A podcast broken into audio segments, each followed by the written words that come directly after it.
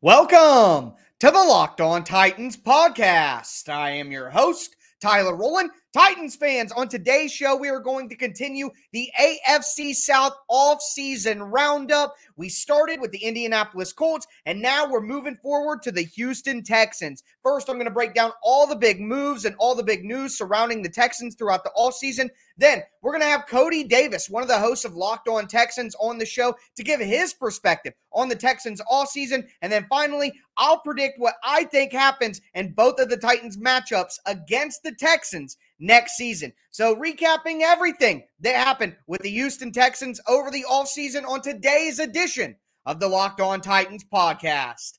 Let's get it.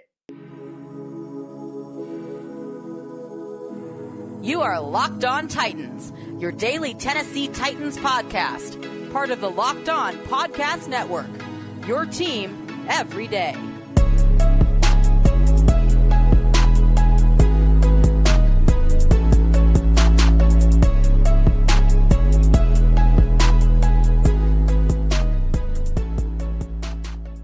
Titans fans, we are continuing our AFC South off-season roundup series. Part two is today with the Houston Texans. If you missed yesterday's part one on the Indianapolis Colts, go back and check that out. Some great information and had a great conversation with a brand new host of Locked On Colts. But today is all about the Texans. We're going to go over all of their big moves, including trading away Deshaun Watson, which looks like an excellent trade for the Texans right now. Before we get into their transactions, though, do want to thank you guys for making the Locked On Titans podcast your first listen every day. If this is your first ever listen to the Locked On Titans podcast, make sure you subscribe on whatever platform you do stream. I am going to be putting out daily Tennessee Titans content all year round on all platforms and always free. That includes the Locked On Titans YouTube channel. So make sure that you subscribe there, smash the notification bell so you know when the content goes live. And please throw a thumbs up on the video if you're watching on YouTube right now. I do appreciate the support. and It makes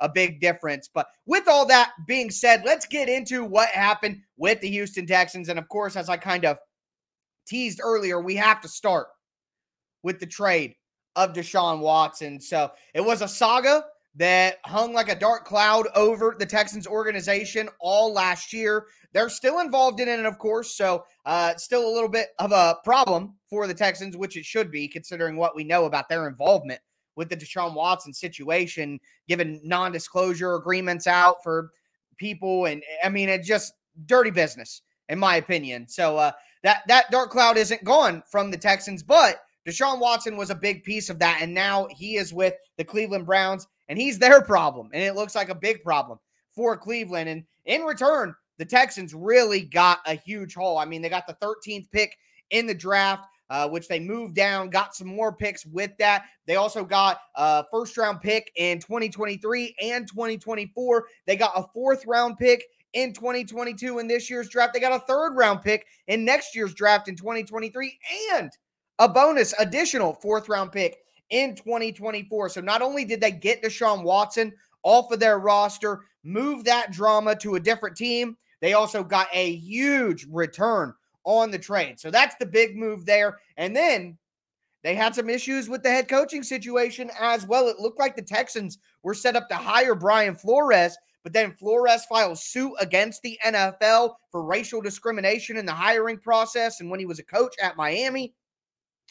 The Texans, because of that, in my opinion, were told by the NFL that they can't hire Brian Flores. And in return, they hire their defensive coordinator from last year, Lovie Smith, after they can uh, uh, their coach, David Culley, who was just a sacrificial lamb from last season. But at the end of the day, Deshaun Watson is gone. Lovie Smith is the head coach. That's the biggest moves that the Texans made. They also made some other smaller moves to the roster. They brought in some free agents like running back Marlon Mack, cornerback Steven Nelson, edge rushers Jerry Hughes and Mario Addison. They brought back Desmond King and Justin Britt. So they, they made some small adjustments to their roster with veterans, but that makes sense. I don't think Houston should be spending a bunch of money on free agents right now, anyways, as they try to rebuild their roster from what Bill O'Brien did to it as the general manager when he was wearing both caps. But just a low key free agency period for Houston. Didn't do anything too dramatic. They did give Brandin Cooks a big extension, but that makes sense. He's been a solid player and an underrated player, in my opinion, for a long time.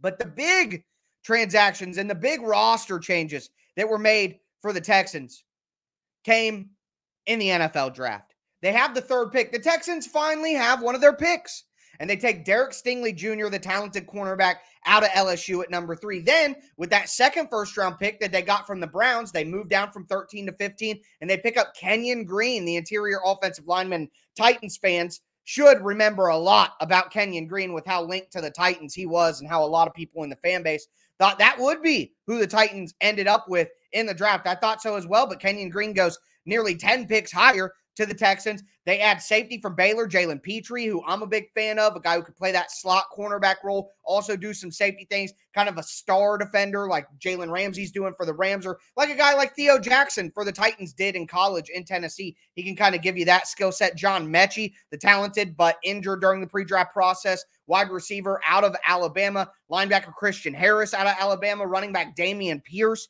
out of Florida. That is a very very good first six players, in my opinion. A very good draft class right there. They also added defensive tackle uh, Thomas Brooks. They added Teagan uh, Quintorano, uh, Quintoriano, Quintoriano, the tight end. Thank you. And Austin Deculus, the offensive tackle out of Alabama as well. So uh, uh, a nice draft class, in my opinion. The Texans right now need to focus on just building up their roster. They don't need to focus on competing right now. So despite the drama with Watson and the drama with the head coaching situation, I think for the Texans, a really nice draft class, and they're going to need their next few draft classes with all that extra capital they got from the Browns. They're really going to need to hit on the next two or three draft classes if they want to revamp this franchise and get back to being a contender. But I don't see that coming this year. Does Cody Davis, one of the hosts of Locked On Texans, see that coming this year. We're going to talk to him about that. Before we do, though,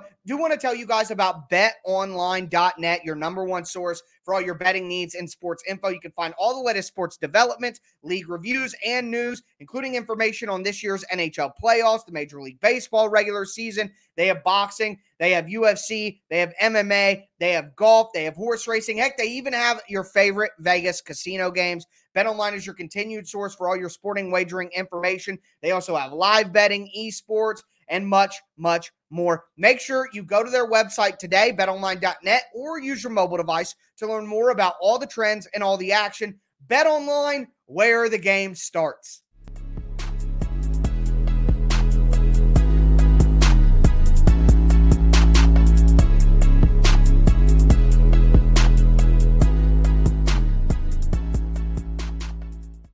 Now I'm excited. This is like my favorite segment of this entire week of shows. We are doing our AFC off season roundup, AFC South, of course. And I'm very excited to bring on one of the hosts of Locked On Texans, Cody Davis, my man, uh, covering everything Houston down there. Got you on the Rockets or whatever you need. Uh, excellent uh, sports coverage, no matter what sport you're talking about. And that's uh, the kind of versatility that I really appreciate. So, Cody, thanks for coming on. John is uh, enjoying life right now. He's in the middle of some big life events. Uh, what's going on with uh, the other host of Locked On Texans, John Hickman? Yeah, man. You know, today's actually his birthday. So not oh, only did he just get birthday. married, but he's out there living it up with his new wife, Shakivia, and he's celebrating his 30th birthday. So, you know, I just decided to let my boy just enjoy his yeah. time. He will be back, of course, but I was like, John, go ahead.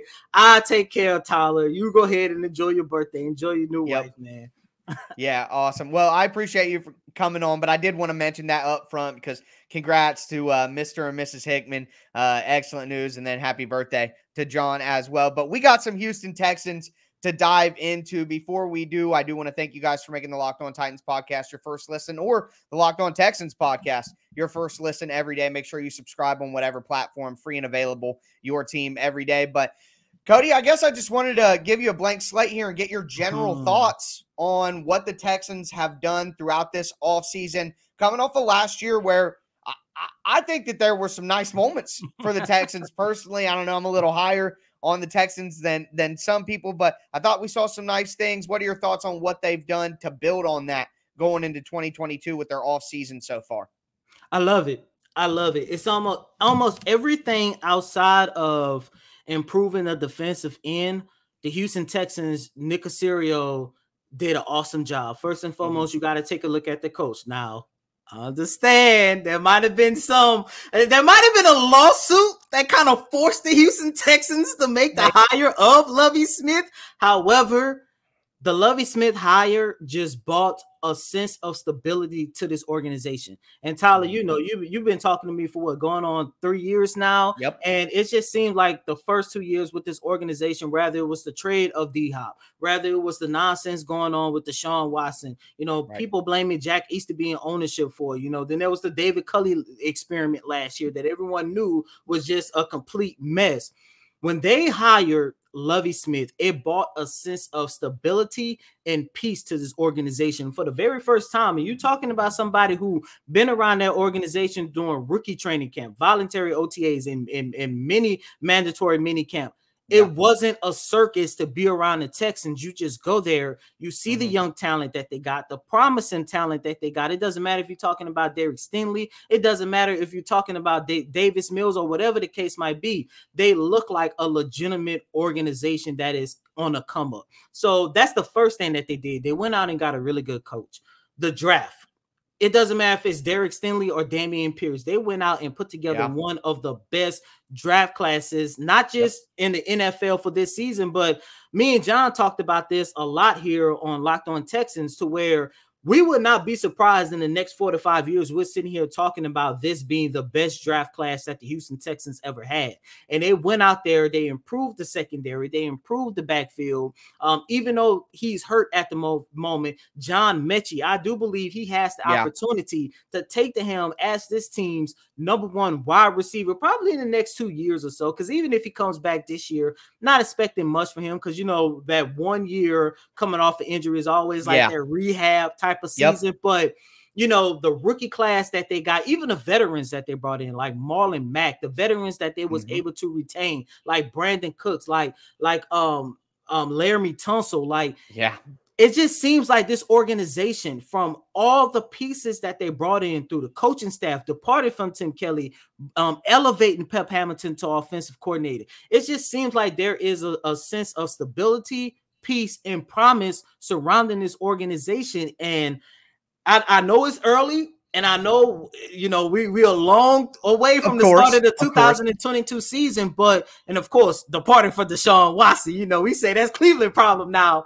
But right, if you just take a look at all the moves that this organization, led by Nick Caserio, of course, later on, led by Lovie Smith, it just seems you just don't understand. It's like a new day with this organization where it's like, you know what? Things might not be so good. Like the record might not look so good again in 2022, but at the same time, right. it's promised that you can say, you know what, we can build on a lot of these things that we're going to see for this upcoming season.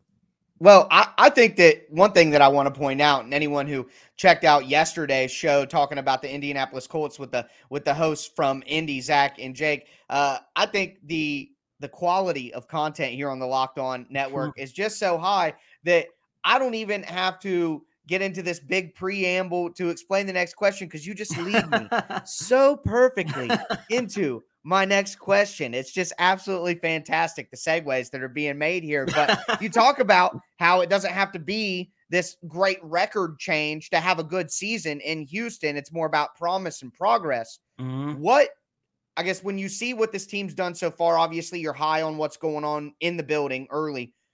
What do you think a good season if the season kind of realistically turns out as good as possible for Houston, what does that look like? What does that progress and that promise look like in your eyes for this team?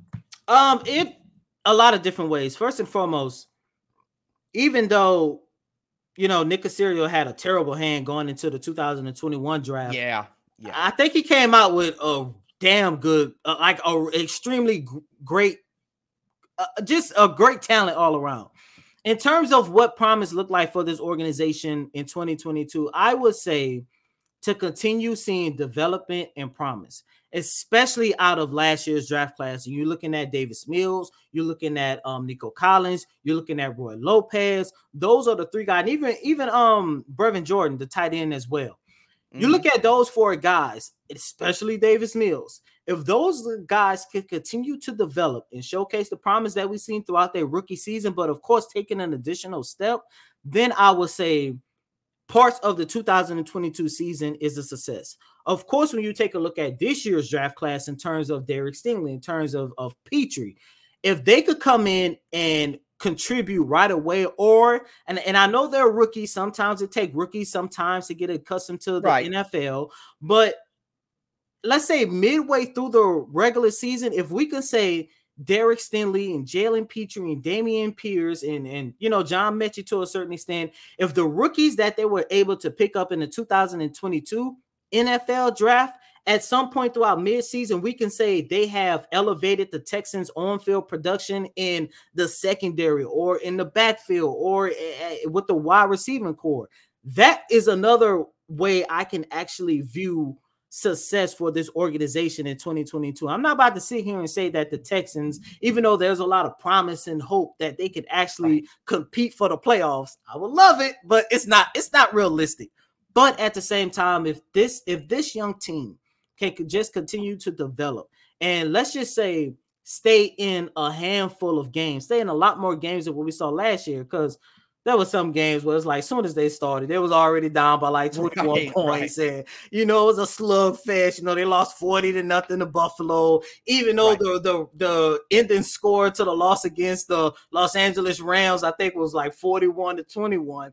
They was down by 40 nothing going into the fourth quarter, I believe. Right. So, but if they are in games going into the fourth quarter, even if they don't pull out a victory, but you lose by a touchdown or by three points or whatever the case might be, that is success for the Houston Texans for this upcoming season because it's almost like the Rockets to a certain degree. The team that's in a very similar situation to where, yes, we want to see this team win and compete, but at the same time, we know at the end of the day, both of these organizations, of course, for the show, we sticking things to the Texans development is the most important attribute for that organization. And if these yeah. players continue to develop and compete, that's success for the Houston Texans in 2022. Absolutely, man. It's funny that I bring you on and I give you praise for the cross sport coverage that you're putting out there. And, and, by the way, by the way, I just finished doing a rocket podcast before I jumped on this one as well. there you go. There you go. So that that cross sport coverage that you're known for uh, flexing that muscle a little bit before before we head off here. I I do just want to say and want to give you credit here.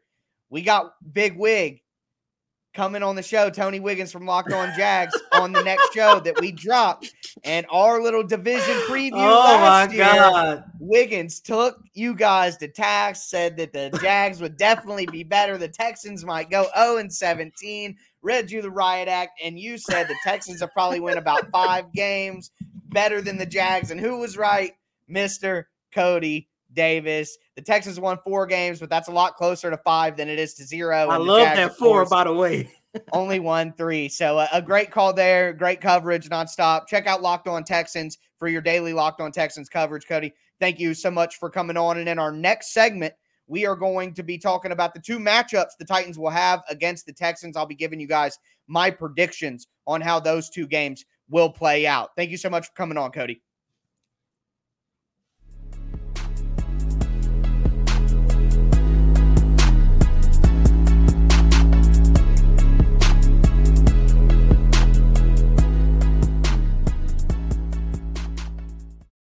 Titans fans, we are going to cap off today's roundup and recap of the Houston Texans offseason by going over my prediction for what will happen in the two games that the Titans have against the Houston Texans this year. Before we do that, I want to thank you guys again for making the Locked On Titans podcast your first listen every day. Make sure you subscribe on whatever platform you do stream. Uh, we're a couple weeks removed from getting back into five episodes per week as we head towards training camp which kicks off on July the 26th. Guys, the football season is right around the corner, and you don't want to miss any of the Monday through Friday free Tennessee Titans content that I will be putting out throughout the entire season, the all season, all of that and more. So make sure you subscribe to the Locked On Titans podcast on whatever platform you do stream. But moving forward here, let's talk about these games that the Titans have against the Texans.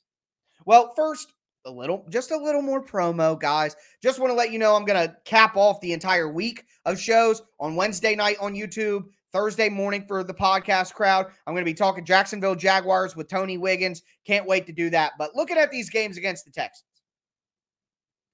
First, on October 30th, the Titans will play at Houston in week eight. This is an important game. I mean, this is an important game. I think it's a must win. It's an absolute must win. If the Titans want to win the division, if the Titans want to go to the playoffs, they need to beat Houston twice, especially looking at where this game is played. So it's week eight. But look at the games before that. Week four, away against Indy. Week five, away against Washington. Week seven, home against Indy with the week six bye. That's a big stretch. Three division games within a four game stretch, five weeks total. The Titans have to win three of those four games. They have to beat Washington. They have to win one of those games against Indy. They have to split that season series. And they're going to need to beat Houston. Because when you look at what comes next Chiefs, Broncos, Packers, Bengals.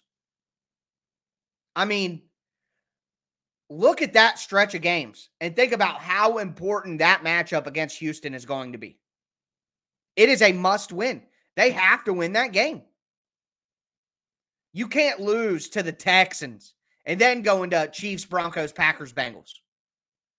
Especially coming off of two games against Indy in a month and already having your bye week.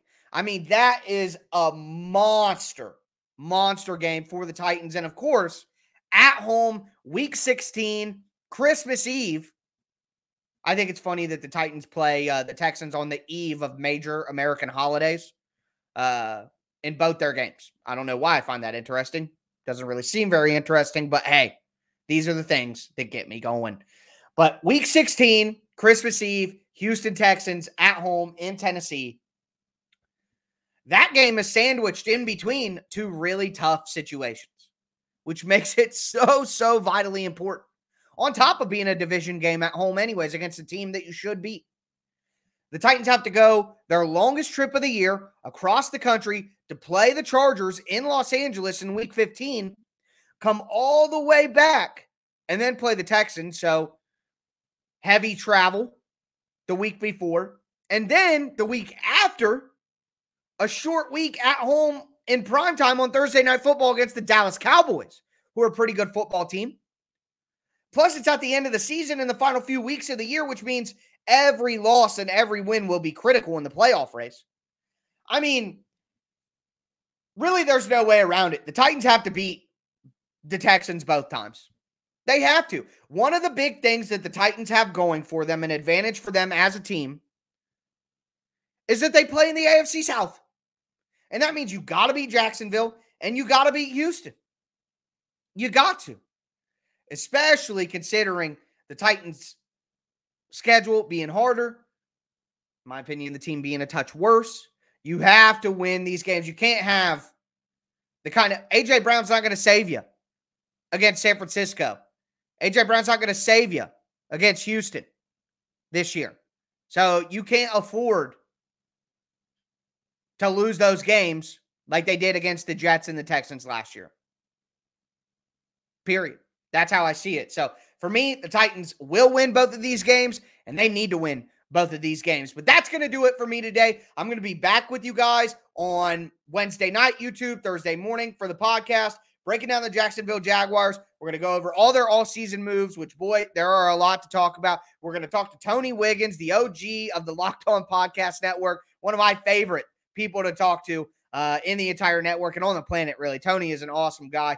Uh, can't wait to get his thoughts on the Jags. And then, of course, I'll be predicting the Titans matchups. And I might might have a surprise for you guys on that note. But that's going to do it for me today, folks. As always, I am your host, Tyler Rowland, and this was Locked On Titans.